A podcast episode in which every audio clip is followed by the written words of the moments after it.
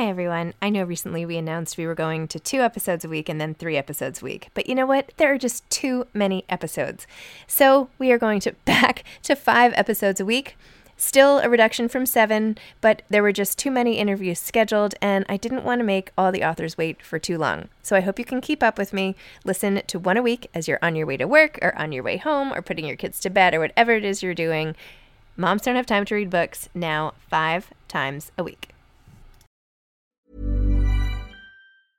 Ryan Reynolds here from Mint Mobile. With the price of just about everything going up during inflation, we thought we'd bring our prices down. So to help us, we brought in a reverse auctioneer, which is apparently a thing. Mint Mobile unlimited premium wireless. Ready to get 30, 30, bit to get 30, bit to get 20, 20, 20, bit to get 20, 20, bit to get 15, 15, 15, 15 just 15 bucks a month. So, Give it a try at mintmobile.com slash switch. $45 upfront for three months plus taxes and fees. Promo rate for new customers for limited time. Unlimited more than 40 gigabytes per month. Slows. Full terms at mintmobile.com. I'm Sandra, and I'm just the professional your small business was looking for. But you didn't hire me because you didn't use LinkedIn jobs. LinkedIn has professionals you can't find anywhere else, including those who aren't actively looking for a new job but might be open to the perfect role, like me. In a given month, over 70% of LinkedIn users don't visit other leading job sites. So if you're not looking on LinkedIn, you'll miss out on great candidates like Sandra. Start hiring professionals like a professional. Post your free job on linkedin.com/people today. There's never been a faster or easier way to start your weight loss journey than with PlushCare. PlushCare accepts most insurance plans and gives you online access to board-certified physicians who can prescribe FDA-approved weight loss medications like Wegovy and Zepbound for those who qualify. Take charge of your health and speak with a board-certified physician about a weight loss plan that's right for you. Get started today at plushcare.com slash weight loss. That's plushcare.com slash weight loss. plushcare.com slash weight loss. Hi, this is Zibby Owens, and you're listening to the award winning podcast, Moms Don't Have Time to Read Books. I'm also the host of Moms Don't Have Time to Lose Weight, and I'm the editor of the anthology, which you should run out and buy, called Moms Don't Have Time to, a quarantine anthology. All proceeds of that book go to COVID 19 vaccine research. And I'm the editor in chief of Moms Don't Have Time to Write, a new publication on Medium, and we're accepting submissions, so please send your personal essays there. And if all that isn't enough, you can follow me on Instagram at Zibby Owens, and my website is zibbyowens.com. Okay, now back to this amazing podcast. Today's sponsor is the Baby Trend Cover Me 4 in 1 convertible car seat. This car seat is so unique. It addresses the number one complaint by experienced mothers, which I believe I am, which is sun in your kids' eyes, which is something that, of course, drives them nuts. And you're not going to want to put like what baby sunglasses on. That's never really worked for me. Um, along with the canopy, the Cover Me has a usage rating from four to 100 pounds, so you can use it for a long time, and can be used infant rear facing, toddler rear facing, forward facing, and belt positioning booster. The Cover Me also has a very convenient recline system, which includes a zero radio base and integrated recline flip foot. I don't exactly know what that means, but that's okay.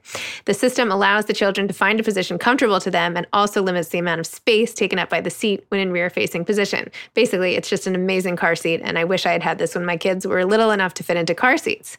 It makes parents and kids' life much easier it's just amazing. Um, and it has a UPF 50 plus on the canopy, so your kids don't get a sunburn either. So your kids will love sitting in it. They can interact with everybody in the car, and it protects you both rear and forward facing. There is a special 20% off code, which is cover me 20 if you go to babytrend.com slash OSA, O-S-S-A. That's HTTPS double slash babytrend.com slash O-S-S-A and put in the code cover me 20. Capital C cover, capital M me, the number 20. Also, I'm giving away one of these car seats. So if you or anyone you know is having a baby soon and would like a new car seat, which is something that you have to get when you, as soon as you're pregnant, um, I am giving one away. To win the giveaway, just write a review and give a rating to my podcast, preferably a five star rating and a really nice review if you don't mind. Extra credit if you do the same thing for my Moms Don't Have Time to Lose Weight podcast and my Moms Don't Have Time to Have Sex podcast. If you write, uh, if you could do five star ratings and reviews for all of those podcasts, oh my gosh, um, you will definitely be at the top of the list for entering this giveaway. And then we will pick at random. So enter the giveaway. Use the code if you just want to get the percent off and order it right away. And again, Baby Trend Cover Me 4 in 1 convertible car seat. Go for it. Welcome to another day of my podcast, Book Blast. Today, I'm featuring a bunch of events that I did live that are now podcasts. So they might have a slightly different audio sound or whatever, but they're all grouped together by recent events I did that are worthwhile listening to for sure on this podcast. So go back and listen. And if you want to watch them, they're all available on YouTube or Facebook or anywhere you find all my video content. And you can get to them also through Instagram. Anyway, enjoy these previously live events now recorded. I recently did a live event with Dara Kurtz and Bess Kalb. Dara is the author of I Am My Mother's Daughter Wisdom on Life, Loss, and Love. And then Bess is the author of Nobody Will Tell You This But Me, a true as told to me story. I had Bess on my podcast when her book came out, and now it is out in paperback everywhere books are sold. I hope you enjoy our event from the JCC and get to know these two authors better. Hi. well, it's so nice to be chatting with the two of you. I would love for you to tell the audience a little bit more about your books in case they haven't read them, which they need to hurry up and go do after this. But give a little more background, if you will, on what the book's about and maybe why you were chosen here for a JCC event. Bess, do you want to go first? Oh, I, w- I was going to cede the floor to you. Sure. I for a little background, it's a it's a sort of tough book to categorize. It's called a true as told to me story because it's neither a memoir nor a novel, which are generally the two things that books are, are categorized as. This is my grandmother's life story told in her voice from beyond the grave to me. So it's my grandmother telling me about her life before me, growing up with her mother impoverished in Brooklyn, and then her stratospheric American dream story with my grandfather in New York. And it's the story of a very tough relationship with her daughter, my mother, and a very close relationship with me. And so it's told in dialogue and voicemails and fights in Bloomingdale's dressing rooms and all of the ways that my grandmother and I really interacted in life. It, it's put into this book, and there are pictures too, so it's a quick read. but that's that's a summary of a complicated book about a complicated woman. How about you, Dara? So beautiful, Bess. So my mom passed away a few weeks after I had my first daughter, and I was 28 at the time. And living in the world without her has really been one of the greatest challenges of my life. She was my person, and when I had my daughter, I found myself in this space where I was thrilled to be a new mom and just devastated at having lost my mom. And I didn't know how to navigate through that. And life went on. I was blessed to have another daughter, but I always say that grief followed me around like my shadow because it was always there and could bubble up at just, you know, any opportunity. And around the 20th anniversary of my mom's death, I remembered that I had a Ziploc bag of letters in my house. And we can talk about later how this all came to be, but the letters were written to me when I first went to Camp Blue Star when I was nine years old until I graduated from college. And they were mostly written by my mom and my two grandmothers, the three Jewish women who had loved and raised me. And finally, one night, having the courage to open that bag, I was blown away by what happened next. And I sat literally on the couch and cried what Oprah calls the ugly cry, just sobbing, sobbing. But I couldn't stop reading. And there were over a hundred letters in the bag. And I felt like I was having a conversation with my mom and my grandmothers. I could feel their personalities, I could hear their voices, and it really changed everything for me. And I felt like there was a book there. I had absolutely no plans on writing this book. At the time, I was working on another project, and I literally sat in this room behind me. There were I had over a hundred letters behind me on the table. They were sorted in different piles, and I just sat here and wrote and sobbed, and just am so grateful for the whole experience. Really, I mean, both of you really raised the point with your books of how to keep someone's memory alive and how to keep their voice alive, which is so much more specific than just thinking about them, right? Their voice is what that's what makes us who we are. And it's something that is so elusive after you've passed away. And so finding ways to channel that and and write it or copy and paste it from a letter or pretend that it's this is what she would have said or how she would have thought seems to be one of the most powerful tools that we can use to blunt the impact of grief. Do you find that it's helping even still? Like when you think, because now you've taken the memory of a loved one and it's not that you've just cemented it, you've given their, you've given them to all of us as well. Do you feel, how has that been for you personally? Yeah, for me personally, I really struggled with how to bring my mom into my daughter's lives. And I mean, that was something, my daughters are now 21 and 18, but at, at the time when they were young and I was trying to teach them, you know, this is Grandma Terry, and that's my, the name that I, I, I used to introduce them to my mom. I had pictures of my mom around the house and I would talk about her, but I really struggled with, you know, how can my daughters get to know my mom? Not just a picture of her, but who she was and, and, and what she sounded like and, you know, all of the things. And so for me, writing this book and, and, and having the ability to sort of put her personality on the page and give my daughters the ability to sort of hear her voice, I think has been just an amazing gift for my family personally. And, and just so many people have told me how much they can hear their loved ones in my relatives' voices. And I love that so much. Yeah.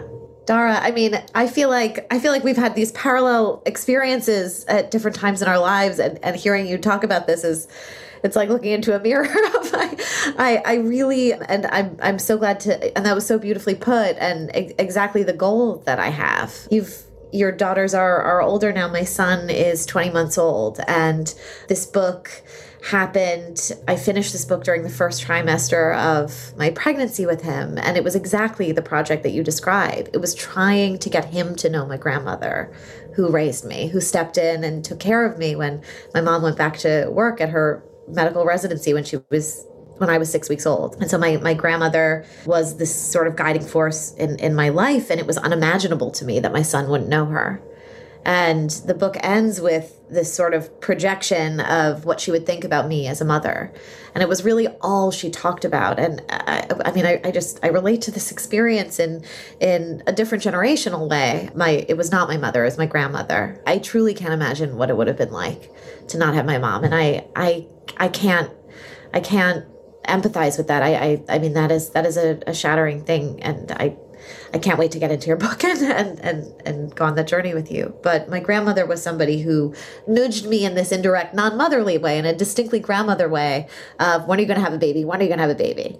And that she wasn't there when my son was born was was really my nightmare. And so this book is dedicated to two people. The dedication says, Thank you, Grandma, and for Theo and for my son. Yeah, so so it really was a project to bring them together as much as it was for me to connect to her voice, it was for at, this sort of literary introduction of two people who would never meet, and then to have these people, to have this this woman out in the world for so many other people. It's exactly what you said, Dara. It's this idea that you know the biggest fear is this won't be relatable and this won't be interesting to anyone outside my immediate family. And then to have people write on instagram and to dm me saying like this is my grandma. This is my relationship. I feel less crazy because this this love story between grandmother and granddaughter distinctly jewish grandmother and jewish granddaughter feels like it resonates and feels personal to so many other people and starts feeling universal in a way that that makes me feel less alone in my grief and so I'm, I'm super grateful for that experience to share her with so many people. Bess, you know, you said something that really resonates with me. You said that you just the thought that your son wouldn't get to know your grandmother and that you talked she talked about that like what it was going to be when you became a mom i can absolutely relate because my mom would always say to me one day when i'm a grandmother i can't wait to be a grandmother we're going to do all these amazing fun things blah blah blah and literally like the same weekend that I found out she had stage four melanoma, which is a form of skin cancer, I found out that I was pregnant, like literally the same weekend. And so, like, the sicker my mom got, the bigger my, be- my belly got. And it was almost like parallel. But I think that's what made it even more devastating. The loss was just the, the unrealized dreams, if you will, and all of the fun that she had looked forward to that we were going to have together, just like what you said, that not knowing that she wasn't going to get to be there to, to see you be a mom.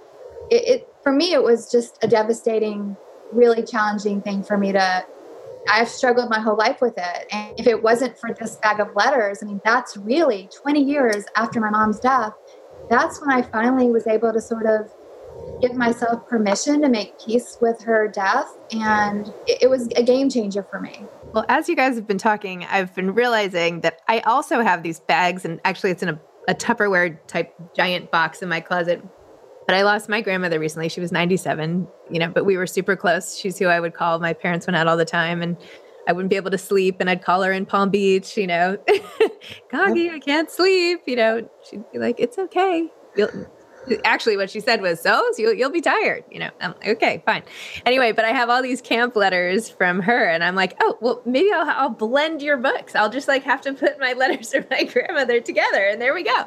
I fully endorse. I mean, I, I think that I, I, I think that we've sort of hit on not just a, a book strategy but a, a grief strategy. Yeah. it's what better way to and i think just as a personal project whether or not it becomes a book it's something i really recommend not from a clinical perspective. I wasn't really going to make a book. I, i'm not going to no, no but i think it, i think it is something that like and, and maybe people who are joining us today there is something about about reconstructing conversations and diving back into those memories and being reacquainted with the voice of somebody who's gone that is so healing and also a great way to honor that person. They're not lost in that moment. You are back in that conversation and yeah, I mean, uh, also that's great advice she gave. So you'll be tired is kind of exactly what my therapist says when I'm like, I worry about my insomnia. She's like, what's the worst that can happen? You'll be tired. I think about that all the time, all the time. I often like get up in the middle of the night and I'm like, my brain starts going of all these things I have to do, and I'm like, oh, I'm wasting so much time. I should just get up and do all these things. And I just hear her saying, what's the worst that happens? You know, and I'm like, you're right. Well, I mean, nothing, nothing bad is going to happen. I'm just going to have a bad day. It's like okay. Uh, thank God for grandmas. One, one, of the things I love so much about re- reading the letters was that my mom wrote a lot of those letters when I was when she was raising her kid, when she was raising me and my brother.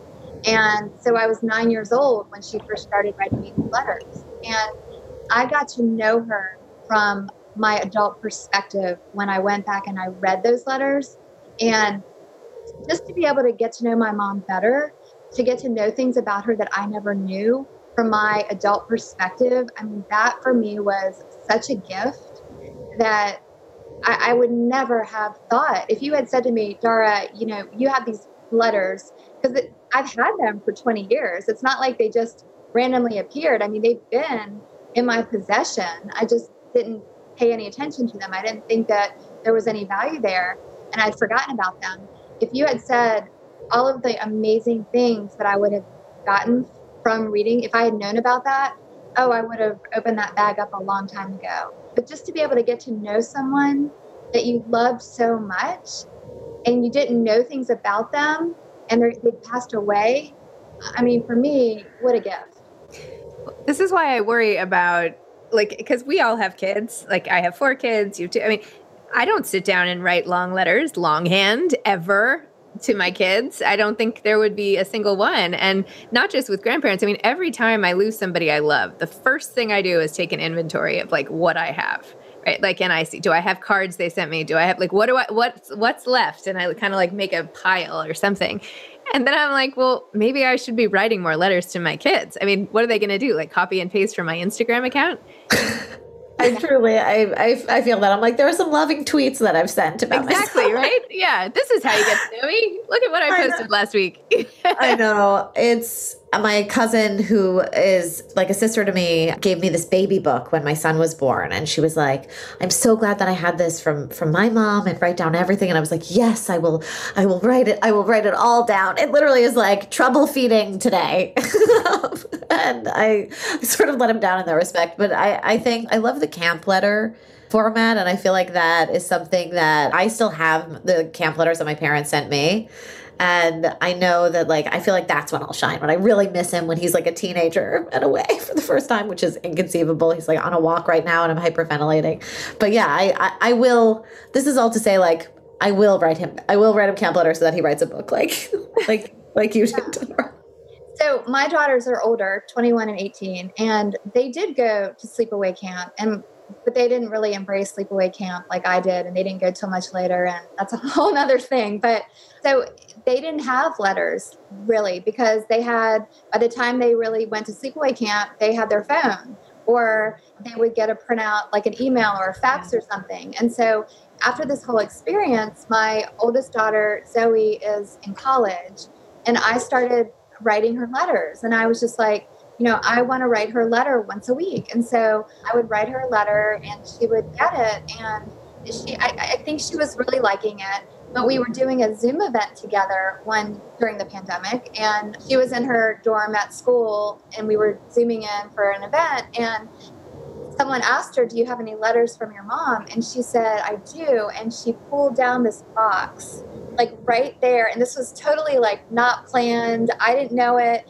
and she said like i have all the letters that my mom's written to me since i've been in college. And i was just it meant so much to me because i really realized like she does even though i'm not getting letters back from her right? Like it's not about what you get it's what you give. And i'm not i'm not doing it to get. I'm doing it because i want her to have these for me. It felt like a full circle moment but it also like touched my heart because i knew that like she really was so happy to have them so anyone listening definitely write letters to your kids. I mean, I think there's three different kinds of letters, and I, I talk a lot about that in my book, like how to write the letters and blah, blah, blah. But at the end of the day, just write from your heart. Write from your heart to the people that you love. And I don't think you can ever go wrong. I, I will say, and this, I, I realize I should have, that, first of all, I think that's exact I, I i will take that advice. And that is something that like i will now make a project of for my son's life. And the baby my, book i never filled out one page of the baby book. me neither oh okay, good. i was just like I even say rough day. I, I have they're like the spines are not even cracked on these baby books. I have like five of them. It's so big yeah it's so sad seeing the like my first steps. I'm like oh okay. So my grandmother didn't write letters. There's only one email that's in the book and it was her first email and it's perfect. She gave like a bad review of the Matisse exhibit at the Museum of Crafts, and then a great review of the book Brooklyn that she had just read. It was just out, and it just perfectly captures her. But she did leave voicemails, and that was her art form, and it is a digital artifact that is impossible to to share and and to translate and there's a picture in the book and i can i can show you on this the zoom event of how i this is my Tupperware in the closet. This is how I I save my grandma's voicemails and it's why that if I get like four calls in a day, somebody's going to get the obnoxious like the mailbox belonging to Bess Kalb is full. So this to this day is on my phone. It is and you can see Grandma Palm Beach and then like the various places where she lived, Grandma Vineyard, Grandma, Grandma Scarsdale. And this is this is my entire phone like a and I am not a hoarder. I'm somebody who like even like when my son grows out of his shoes, I'm like, great. There's like a box in the garage. Like I can't get rid of these, and I can't delete them. They're my they're my Tupperware. I also didn't listen to them when I was writing the voicemails for this book. Those were all like extrapolations. They were from memory. They were riffs on like what a voicemail would be. And I've talked about this with Zibby, but the moment of like of going back, the, the moment you had 20 years later of reading your mom's letters happened when my son was about five weeks old and I was recording the audiobook for for Nobody Will Tell You This But Me, which was very emotional my agent was like, or my editor was like, it would be great to include one of the voicemails. Like, that's a smart thing to have in the audiobook. And I was like, totally, makes perfect sense. Great. She was like, hey, it's been like two weeks and you haven't. I was like, yep, uh, sorry, baby. Like, it's full. Like, yeah. She was like, what's going on? Can you send the voicemails? I was like, I can't listen to them. It's too painful. And so I sent my husband to the kitchen with our son and drew the curtains and the like blackout curtains in my son's room and sat down in the right in like the recliner chair and it was like a very dramatic moment. I was like, I'm going to listen to them. And my husband runs into the room five minutes later because he hears me wailing and he like has the baby. He's like, What's what happened? And I was hysterically laughing with like tears going down my face because they were so funny and they were so her. And like I can't write comedy this good. One of the voicemails that she left was, Hi, Bess, Grandma, your mother says you have laryngitis. Call me back. And it's like, you have a hundred comedy writers from, like, they would not come up with something like that. So, this is to say, I'm glad I went through that box. And I'm sad that I can't share them in the way that but but also like having them in that little voicemail box is my it's my special trove of treasures that I'll never get rid of. Hey, I'm Ryan Reynolds. At Mint Mobile, we like to do the opposite of what Big Wireless does. They charge you a lot, we charge you a little. So naturally, when they announced they'd be raising their prices due to inflation, we decided to deflate our prices due to not hating you. That's right. We're cutting the price of Mint Unlimited from $30 a month to just $15 a month. Give it a try at mintmobile.com slash switch. $45 upfront for three months plus taxes and fees. Promo rate for new customers for limited time. Unlimited more than 40 gigabytes per month. Slows. Full terms at mintmobile.com. Millions of people have lost weight with personalized plans from Noom, like Evan, who can't stand salads and still lost 50 pounds. Salads, generally, for most people, are the easy button, right? For me, that wasn't an option. I never really was a salad guy. That's just not who I am. But Noom worked for me. Get your personalized plan today at Noom.com. Real Noom user compensated to provide their story. In four weeks, the typical Noom user can expect to lose one to two pounds per week. Individual results may vary. This episode is sponsored by BetterHelp. Sometimes we all have stuff we need to get off our chests. Even if we don't think it's interfering with our daily life, there are some things you just haven't processed, be it grief or trauma, eating disorders, anything. It might be time to work on those things, and I have a solution for you therapy. Online therapy by BetterHelp. It's designed to be convenient, flexible, and suited to your schedule. I took the brief questionnaire online where there were, I don't know, 20 questions. It didn't take long at all, maybe three minutes. And then I got matched with a therapist who could help me work on whatever. I picked trauma because even though it happened in 2001, I am somehow still not over the loss of my friend on 9 11. And it is what it is. BetterHelp is going to help. And I am so excited, especially because with my special code, instead of $80 a month, it is 10% off, $72 a month, which is so much less than traditional therapy. And you'll get a perfect therapist for you. There are 35,000 therapists to choose from, so you'll find the right one. Get it off your chest with BetterHelp. Visit betterhelp.com slash moms don't have time today to get 10% off your first month. That's betterhelp, H-E-L-P dot com slash moms don't have time. I mean, amazing. There's something also, I mean, not to make massive generalizations, but to your earlier point about like particularly Jewish grandmothers or Jewish mothers, or there is something similar. There is this common thread of recognition. Like even just sitting here chatting with the two of you, I feel like yeah, uh, there's like stuff you don't need to even explain, right? It's just sort of like understood that would have had, or you know, no matter how different our individual relationships were, there's like that common thing. I'm sure every culture has something similar, but I I feel like the unsanctioned sort of intrusiveness of opinion proffering, if you will, might be something specific here. What do you guys think about that? or what do you think makes it this particular our Jewish matriarchs so special? I mean, I think it's, you know, my grandmothers were so real and they would say whatever they felt like they wanted to say as did my mom with our relationships so like our relationships were so and i'm like that with my daughters i mean you know we have real honest relationships we'll say all the things but also like no one can push my buttons like my daughters and vice versa. Like i mean i can push their buttons more than you know probably anyone but at the end of the day there's just such deep love and it's just so real. But if i think about like my grandmother every so many letters that she one of my grandmothers grandma margaret i have grandma margaret and grandma millie but grandma margaret came from germany and her whole family sadly my grandparents lost their family in the holocaust and you know that was a whole nother layer of the importance that her grandchildren and we were her family we were we were what she had but every almost every letter she wrote she would you know, say all the things. And then it was, are you going to the bathroom? If you're not going to the bathroom, make sure you talk to the counselor. You know, like, can you imagine like a 14 year old girl going up to her counselor and saying, like, excuse me? Yeah, I mean, you know, but it was just her level of what she worried about with her grandchildren. You know, it's priceless, just like what you said, Bess. I mean, it's exactly that that nudging, that over involvement, that like bodily involvement, where it's more her body than yours at a certain point. Like, well, am I, are you wearing an undershirt? Was something that was just like breathing for my grandma. She would just say that. I had a little drawer in my in my house that was like undershirts that I only opened when she was there.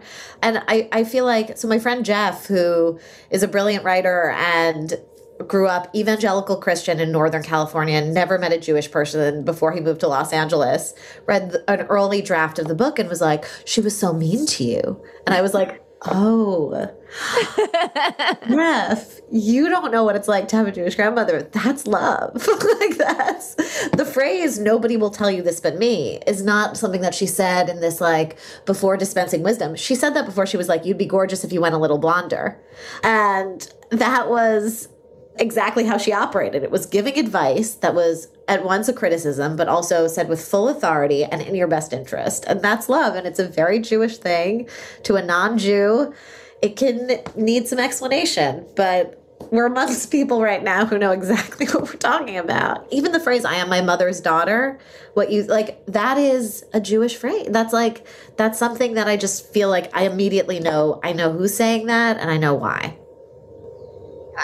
And you know, I feel like we could talk about Jewish guilt here a little bit too when we're talking about all of this because all of these things that we've heard from our mother and our grandmothers and they heard from their mothers and their grandmothers you know we can't deny the fact that sometimes it was laced with a little bit of guilt right yeah. like i mean it's a real thing and and passed on from one generation to the next really because we the way we hear things and it was processed and then that maybe we would talk to our people and they talk to their people laced with a little bit of guilt i mean i've even found myself really trying to be so careful now when i talk to my daughters about things because i'm trying to be intentional about maybe like not passing on that jewish guilt you know i mean we get so many beautiful things from our family members but I don't want to pass on, yes, the brown hair and the brown eyes, but the Jewish guilt, you know, maybe maybe that can stop here a little bit.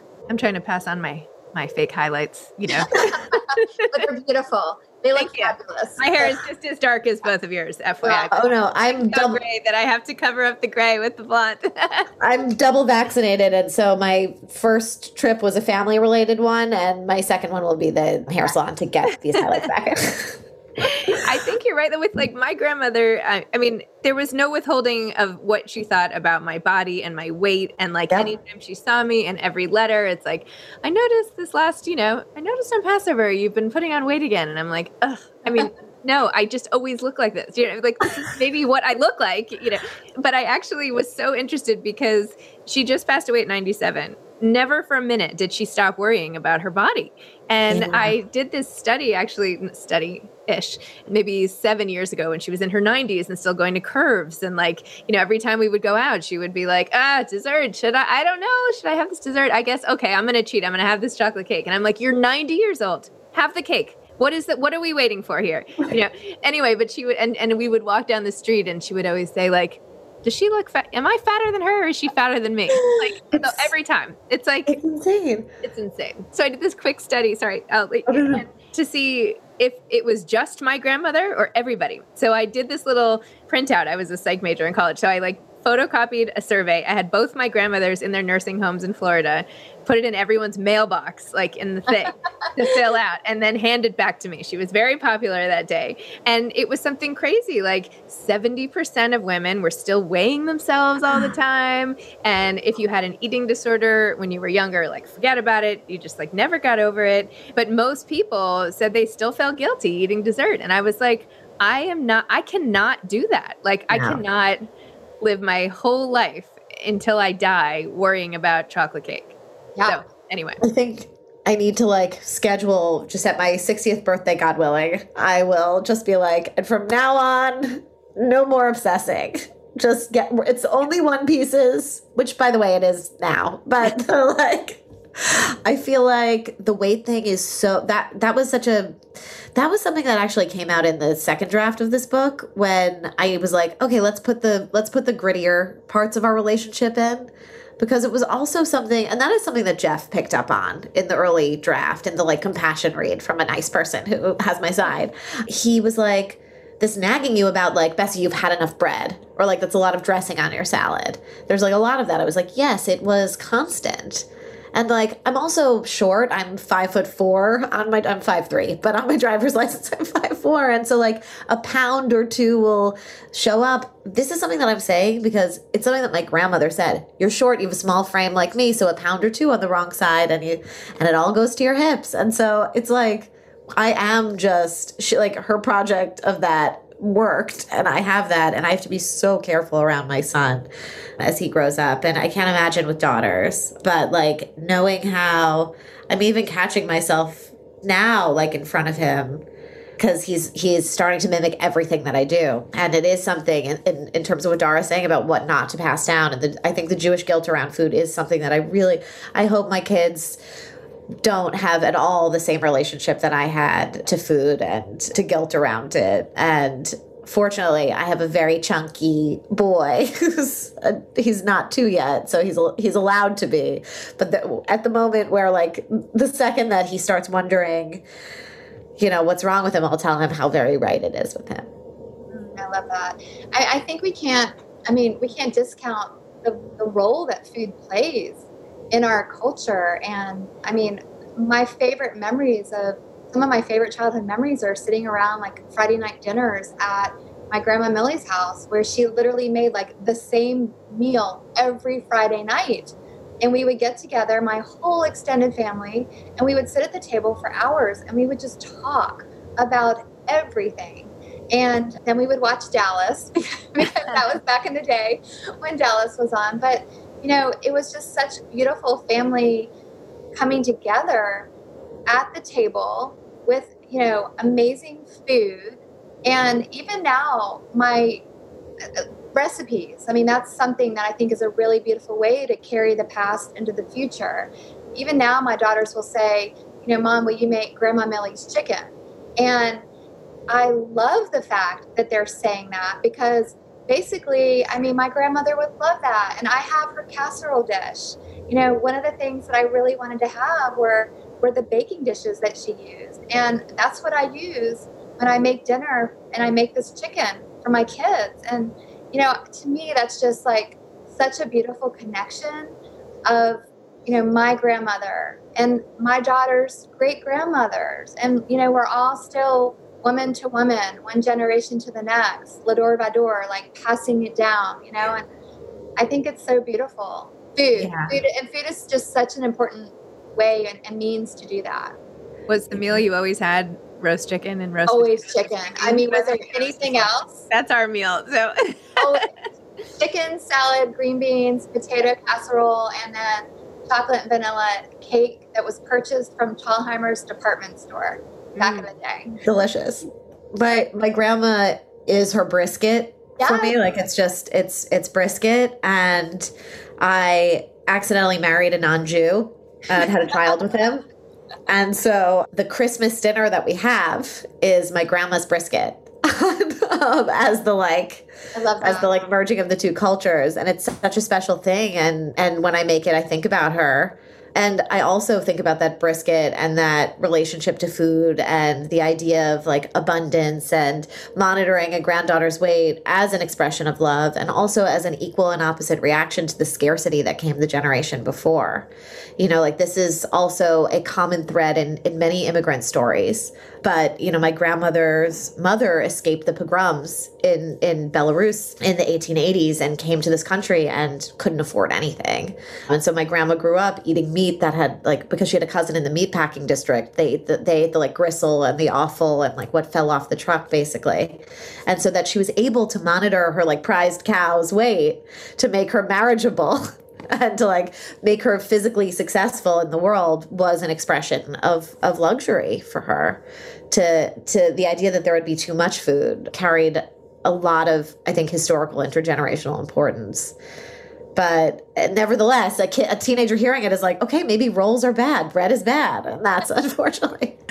But understand, as an adult who's who's past the teenage relationship to food, that I, I definitely see where she's coming from for that, and and when I make her brisket, I only think about how proud she was to be able to put on her table in Westchester where she lived the food that her mother would have never been able to afford to make. And I'm I'm proud to serve that and be like Christmas equal to my to my little blonde blue-eyed son.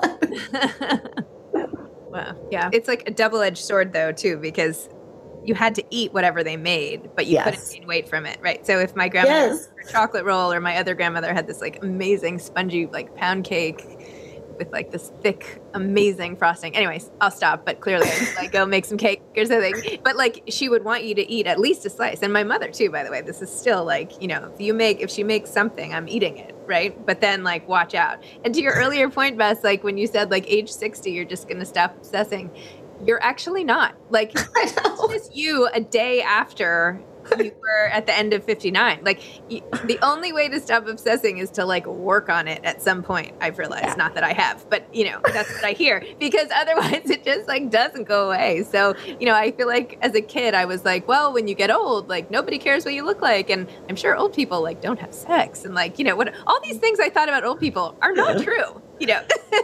yeah, hundred percent. It it never ends. For us Jewish women, we are who we are till the end. We are our mother's daughters and our grandmother's granddaughters.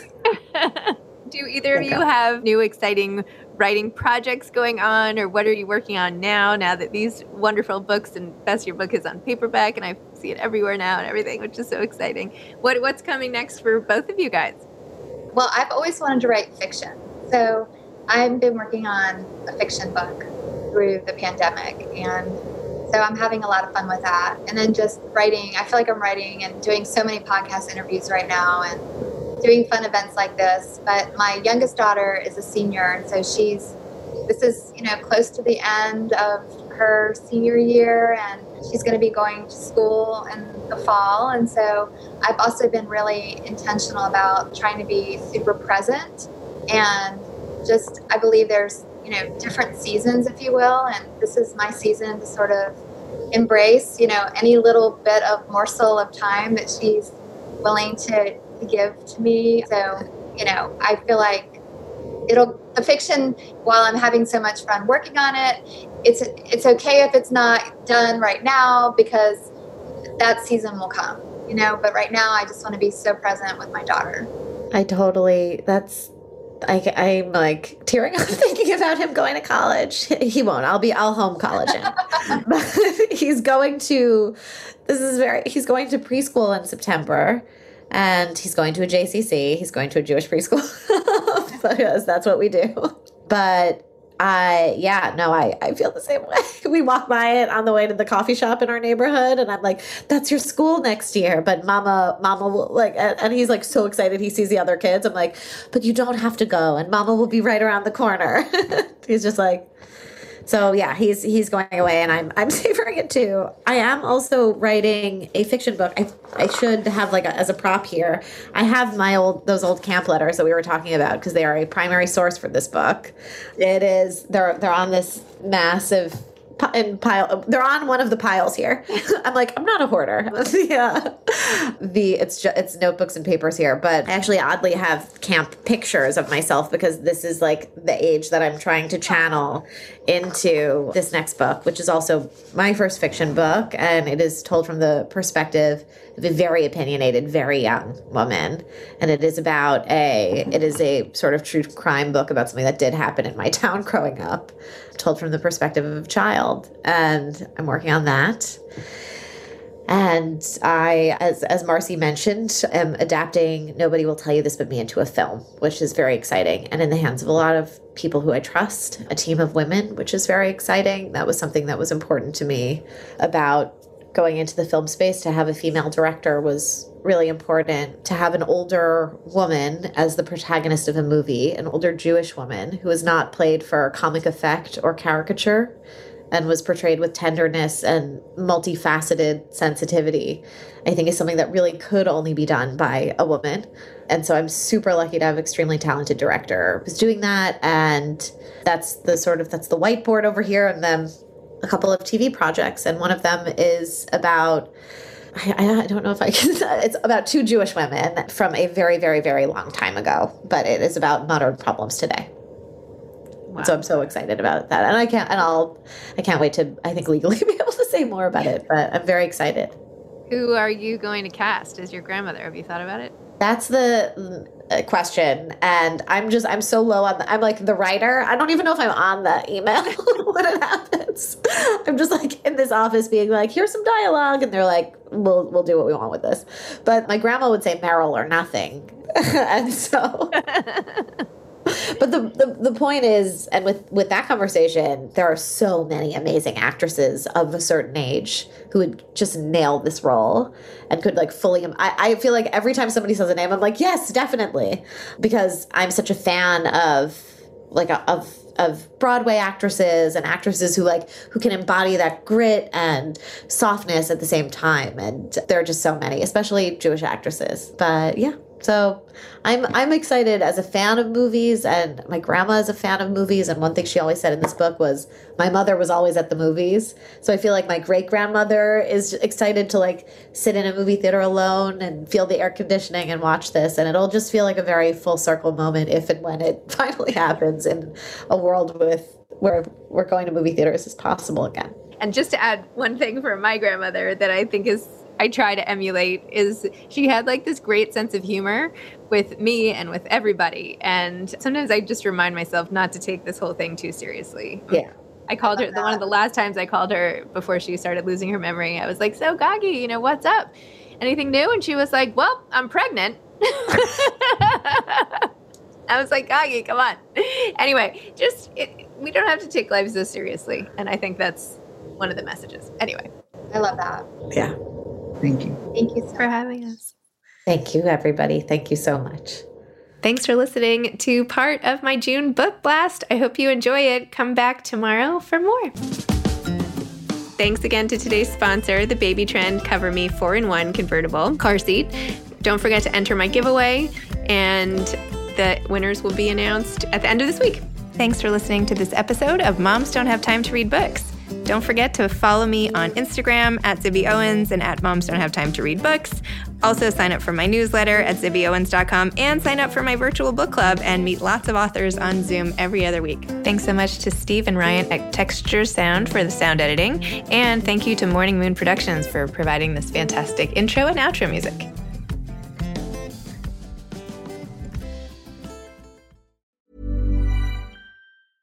Even when we're on a budget, we still deserve nice things. Quince is a place to scoop up stunning high end goods for 50 to 80% less than similar brands. They have buttery soft cashmere sweaters starting at $50, luxurious Italian leather bags, and so much more. Plus, Quince only works with factories that use safe, ethical, and responsible manufacturing. Get the high-end goods you'll love without the high price tag with Quince. Go to quince.com/style for free shipping and 365-day returns. Planning for your next trip? Elevate your travel style with Quince. Quince has all the jet setting essentials you'll want for your next getaway, like European linen, premium luggage options, buttery soft Italian leather bags, and so much more. And is all priced at 50 to 80% less than similar brands. Plus, Quince only works with factories that use safe and ethical manufacturing practices. Pack your bags with high-quality essentials you'll be wearing for vacations to come with Quince. Go to quince.com/pack for free shipping and 365-day returns. Imagine the softest sheets you've ever felt. Now imagine them getting even softer over time. That's what you'll feel with Boll and Branch's organic cotton sheets. In a recent customer survey, 96% replied that Boll and Branch sheets get softer with every wash. Start getting your best night's sleep in these sheets that get softer and softer for years to come. Try their sheets with a 30-night guarantee. Plus, get 15% off your first order at bollandbranch.com. Code BUTTERY. Exclusions apply. See site for details.